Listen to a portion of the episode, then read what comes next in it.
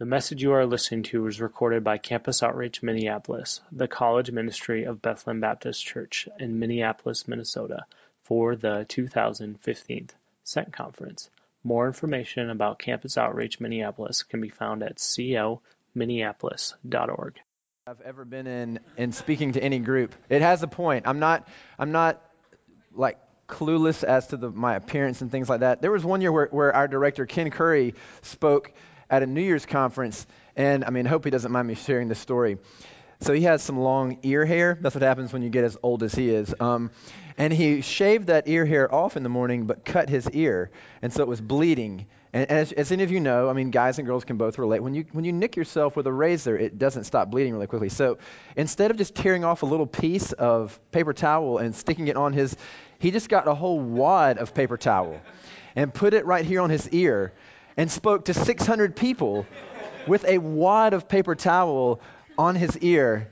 And I just kind of went to him afterwards and said, Hey, buddy, it's been a good run. um, and, and, he has not spoken at any of our events ever since. Um, so I don't want this to be that same kind of moment. So if, if any of my staff are like, What is Paul doing with this beanie? And he's, he's dressed like a, you know, what's this sweatshirt? It, it has a point, but if, if you need to have a, have a conversation with me afterwards, then please feel free to. So I'm the director of Campus Outreach Minneapolis. My name is Paul Poteet.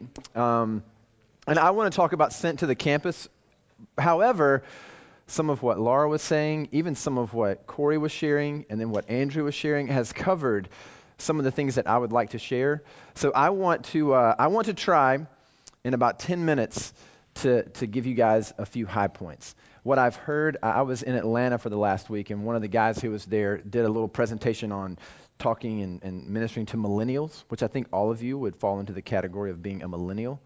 Um, that millennials like images. So I've got some, some nice pictures. Get ready. And that, that millennials have short attention spans. So this is just going to work all across the board for everyone in here. Um, but what I, what I want to start with real quick is in, in this conference where we talk about being sent to the world, being sent to the city, being sent to the campus, one of the things that, that can subtly be the, or appear to be the aim is that this is about you. And this is about what you're going to do and about where you're going to go. And on, on a certain level, that's true. But real quick, this is we're doing this because it's about God and who He is, and that He is worthy of your life. He is worthy of your decisions. He is worthy of awkward conversations. He's worthy of being uncomfortable. Um, Oh, Josh, come on. Oh, wrong one. I'm skipping that. That's my family. Those are my girls. Skip, skip, skip, skip, skip. Oh, it's not on there. It didn't save. That's a bummer. Well, I had a verse out of, out of Daniel. Devin, what was that verse? Devin, stand up and quote the verse. Devin is my PowerPoint slide. Okay. Daniel 4, 33 to 36. Yeah. You want me to say it? Yeah, say it, say it. Okay. Well, Daniel 4, that's basically when King Nebuchadnezzar. No context, just say the verse. Just say the verse. King Nebuchadnezzar lifts his face in heaven and says, For his dominion is an everlasting dominion. His kingdom endures from generation to generation. And all the inhabitants of the earth are counted as nothing. And he does according to his will among the hosts of heaven and among all the inhabitants of the earth. And none can stay his hand or say to him, What have you done? God is glorious he is in control. That's not part of the verse. but but that that is that's good commentary. That's good commentary. Um, you should all like it, it, would, it would be it would be an interesting use of, of the time that we have to just if you have a passage like that memorized to just have us stand up and quote those passages. The other one that I had was Philippians 1:21. That's that's a short one. Who knows Philippians 1:21? This is this is a softball. Come on. Who can, who can say it? Philippians 1.21. So what is it? To me, to live is Christ, to To live is Christ, and to die is gain. And there, there are, are dozens, hundreds of other verses that magnify God and who He is. And so the reason that we would want you to go do well in your job and business and get plugged into the city is because God deserves that. He deserves that kind of life. He deserves that kind of living. The reason we want you to go give your life away on the campus is because God is worthy of that. The reason that we'd want you to go overseas and to tell other people is because God, it is too small a thing. There's Isaiah 49. It is too small a thing that God would raise up worshipers from the tribe of Israel, but he wants to be declared among the nations. It's not, it's not heavy enough if it's just us. It's not heavy enough if it's just America. He's worthy of every tribe and every tongue and every nation knowing him and praising him. And that's why we do this, not because we want to have a good pathway for you, though we do we do this because God is worth every minute of your life. And, and we don't give him every minute, and that's why we need a Savior like Jesus who would do it for us. Um, uh, there's my family. They're not here right now. Those are my girls. The reason I'm dressed like this is because I was coaching a soccer game this morning. We won four to one. We're five and one now. Um, uh, and uh, we're getting so good, Josh. Uh, that, that's more of what they do. Instead of playing soccer, they just give each other hugs while the game is going on. It's like, come on, girls. This is no time for hugging. Um, but, you know, I think Andrew said it. Maybe Laura said it. Right now, I don't have to convince you that you're sent to the campus because you are. Every single one of you right now is called to be salt and light wh- what, on whichever campus that you're at. That, that's where you're called. And right now, I'm wearing this because I am called to be salt and light on their soccer team. As far as I know, me and the other coach are the only two believers around that team. There's nine other families. I'm getting to know them. Uh, I'm, I'm calling them. I'm going over to one of their houses this weekend because God has placed me around with, with He's given me two girls. They, they're playing soccer. That's where I am. That's why I'm dressed like this. This is my morning soccer attire. It's you know, Luxton Park Athletics. I'm like on the park board now, so I feel I feel like I'm all indigenous in, in the city of Minneapolis. Um, and just like I, the Lord has placed me there, and so I don't have I don't have an, an alternative. I have to minister to these people. God has sent me there. And similarly, you don't have an alternative. God has sent you to the campus to minister there. Uh, we'll, we'll, skip this. That's South Carolina. That's where I'm from. It's flooded. That's Minneapolis. That's where I live now. It's a river. Um, uh, so I love the college campus. I'm 37. I have two kids. For me to go hang on the campus could be a little bit creepy, but I'll still do it. And this is why. This is why I like the campus.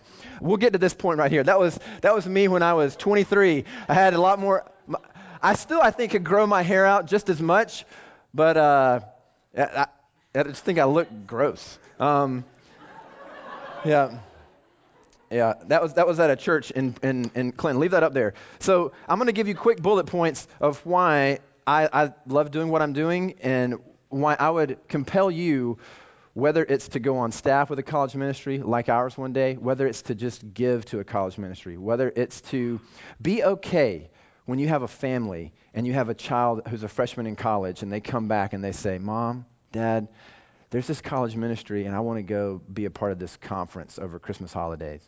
And you've got a family vacation that you were starting to plan, and you say, I'll, I'll readjust it for this because I want to, as a parent, open the door for my child to know God in more profound ways. Some of you in this room have had a barrier of your, of your parents who don't want you to do things, who were upset because you became a Christian, who the, the thought of you not being with them over the summer is, is heinous and and don't don't be like that. Maybe that's how you would how you would invest in college ministries with your own student. Maybe it would be you're just a, a member at a church and you've got friends who have kids in college and you try to be a, a, voice for them of holding loosely onto their son or daughter when they come back and talk about wanting to go to the mission field. There's probably going to be a day I really it, it would it would be the greatest thing of my life if one of my daughters came back to me one day from her freshman year and said that she wanted to go be a missionary or wanted to go to a, a, summer training project. And I hope in that moment that I don't want her to be around me or that I don't, that I don't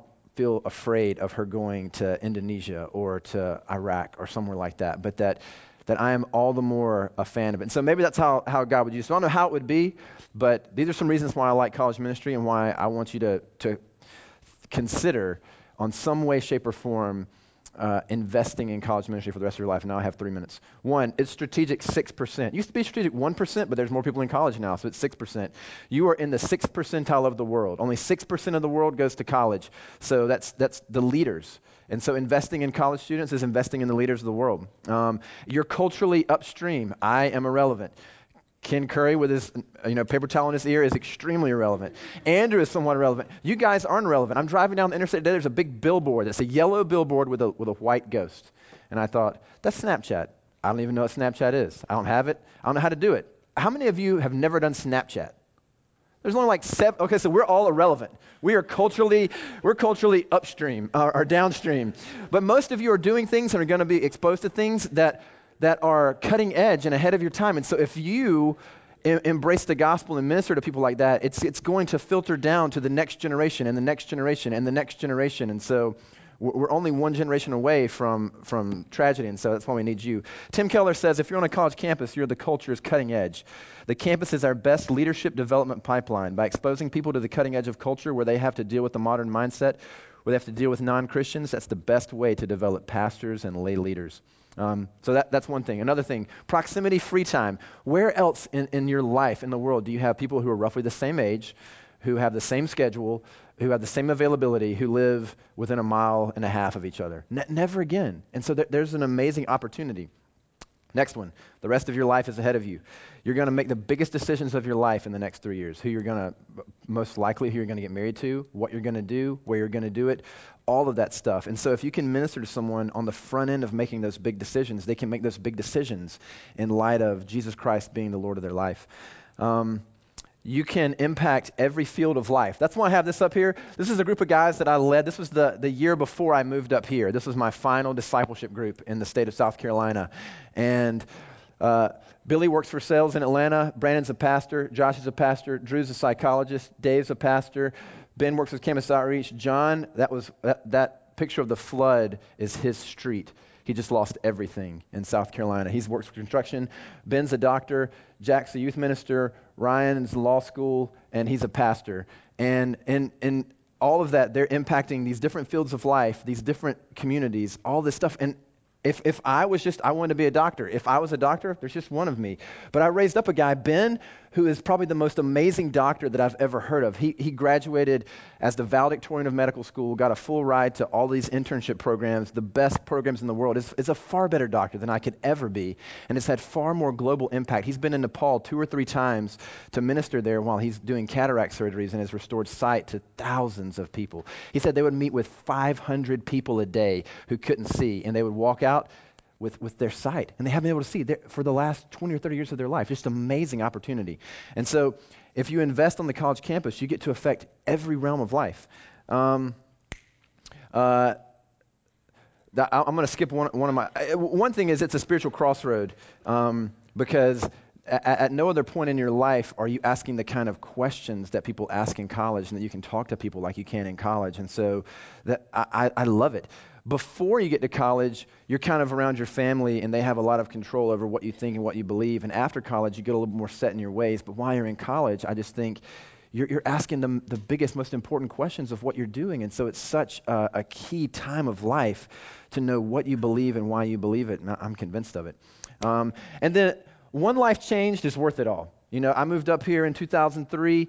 Dylan is just one, one guy. If, if my, the last 12 years of my life, all that I had seen happen is just Dylan come to Christ, it's worth it. It's, it's worth it. And you can see lives change. And so I'm just curious how many of you, my, I'm going to include myself in this, would say that in college, your life or the trajectory of your life spiritually, so that you could have either become a Christian or you started living with a relationship with God and a vision for how God would use your life in a pretty significant way, that that transition, that shift in your thinking happened in college. So, I mean, I, I just don't know what other, what other demographic is it going to be like that. And so, that if, if a room of people like us have had that experience, what, what are the, what are the, the potentials of us going out and impacting other people where you are at Northwestern and Bethel and St. Cloud State and St. Thomas and the U, and um, one guy was here from Moody, um, and, and, other places like that where the Lord could use you. Um, so I, am I'm, past, I'm past 12. I know I couldn't do it. So two, last two minutes. Here's what you can do. First is beware of the holy lift. And this is what I mean we're, at a, we're, we're, talking about Christian things and you're around Christian people. And so when, when you're doing that, you can kind of get lifted up out of, of an unbelieving culture and you're sent. Jesus sent his disciples into the world. And so spend time with people who don't believe in Jesus. Like, I can't wait to hang out with this guy. When I had to leave the soccer game, this guy, Steven, is the coach that, or, or is the dad that I entrusted the whole team to, to coach the team today. And, and Steven does not know Jesus. He's a really cool guy, and I can't wait to go to his house this weekend and get to know Steven. And uh, part of it's because since I stopped really being leading groups and stuff on the campus and became the director of this ministry, I feel like I've been lifted up out of the world, and I hate it. And so fight to share your faith. I was talking with, with a guy, Matt Reagan, who just left here to go do campus outreach in Charleston, and he was telling me about one of his staff guys, and his staff guy said, I became a Christian before college and got plugged into this ministry as a believer. And so that's kind of what I want to do, is just go meet the believers and get them plugged in, which is a beautiful thing. But let's, let's go after those who don't know. And so fight to, to make, be friends with non Christians. If you, if you can think through some non Christians in your life who, who, you're friends with, that's awesome. And trust me, as time goes by, it's going to be harder and harder and harder to have that. And I want that for you guys. So do that. Next, start small, think big, go deep. Just have one person. All it takes is one person. Um, so Tim was, uh, I met him as a freshman at the U, and discipled him for four years. Then he graduated, went to Cairo, uh, basically fell off the face of the earth. I was hanging out with him a week ago, and when he got to Cairo, his roommate wasn't a Christian, and he shared with his roommate, and his roommate became a Christian. And his roommate is now growing radically and got a job with a company in Iraq, and so is now working with refugees in Iraq and is able to minister to them and talk to them about Jesus. So never would I have thought in just spending time with Tim as a freshman that Tim and his life would be multiplied to change Iraq. That's just amazing. And, and all it takes is just one person. So here's your very practical, you know, application. Who's one person in your life that you could spend time with and talk to about Jesus? One person. All you need is one. Don't try to know 10, don't try to know 5, just one. There, there's a guy in that picture of, of all the guys before this one named Ryan Reese, and, and he was in a fraternity at PC, and he told me one day, I'm going to go share the, the gospel with my whole fraternity. And I said, all right, you know, good luck. Go, see how that goes for you. And he came back a week later, and I said, how's it going, you know, whole fraternity? And he said, I haven't shared with one person at all. And I said, well, let's, let's lower your goals a little bit. Who's one person in your fraternity that you could go share with? And I said, this guy, Bo. And the next week, I asked him, how'd it go? And he shared the gospel with Bo. Eventually, Bo became a Christian. And all, it, all it, you have to have is one person. So, who's one person that God has placed in your life? There was a verse, my very first New Year's conference, uh, the, the, the, speaker had a verse. And, and as I copied and pasted the verse and kind of looked at it. I don't think the verse exactly means how he used it, but it stood out in my mind, so I'm going to use it. I'm going to keep going with some maybe some bad interpretation. It's Ezekiel 22:30. And he said, it's the Lord speaking. He says, I sought for a man among them who should build up the wall and stand in the breach before me in the land, that I should not destroy it, but I found none. And, and the, the illustration was, I'm just looking for one person that's going to stand in the gap. And, and his, his challenge in being the one person who, who would stand in the wall to, de, to defend or stand up for Jesus was, who's one person that you could stand in the gap for? Who's one person that you could be the bridge for? And uh, that I took that verse to heart, started sharing with my suite mate my freshman year, and over the course of the year, he became a believer, impacted dozens of guys at, at Presbyterian College, came on staff with Campus Outreach. He's now uh, a CPA in Atlanta and working with a church plant. And, and all it takes is one person. Who's one person that the Lord could, could place in your life? Um, then uh, the, the, next thing, is, so start small, think big with one person, you could change the whole campus. And then go deep. Give them your life. 1 Thessalonians 2 8. I'll leave on this verse. So, being affectionately desirous of you, we were ready to share with you not only the gospel of God, but our very lives also, because you had become dear to us. Don't just share the gospel with people, share your life with people. Get into their lives. Go deep. That's where real change happens. That's where you, you, you, understand not just, it's not just about getting people to do the right things, but it's getting to do the right things for the right reasons, for, for God honoring, gospel motivated uh, reasons. And so you have to get into someone's life to do that. So um, I, I want you to make the most of this time that you have that God has, has blessed you with while you're in college and and to know that you are in as strategic of a place for these next one, two, three, four, seven years. Hopefully not seven, but some people are doctors. Um, that you'll ever be in, I believe, in terms of all the impact that you can have now.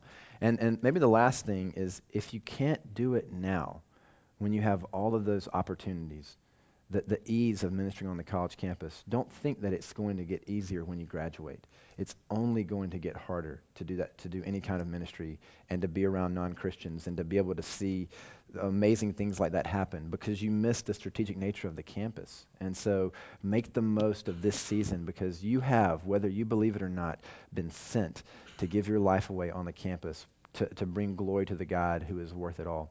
Um, so, that being said, one of the things that we offer in our ministry is an opportunity to help you grow in your relationship with God and learn how to minister to people more effectively and invite people that you're ministering to to be a part of. It's our New Year's conference, and we have a video that kind of highlights that. We have some brochures, and uh, so we're going to show the video, and then we'll pass out the brochures. And, and it's just so you, you can register, you can think about it, you can tell people about it. I'm sure the staff on your campus We'll have more brochures and we'll be showing this at, at maybe a weekly meeting. There will probably come a point later on the semester where you think, this video again, I've seen this video like three times. And, uh, and just remember, it, at, that, at that third time, it's not for you. It, it's hopefully for the people that you're, that one person that, that you brought to your meeting or to your Bible study or to a cookout or something like that, that you're trusting that the Lord might use your life to impact.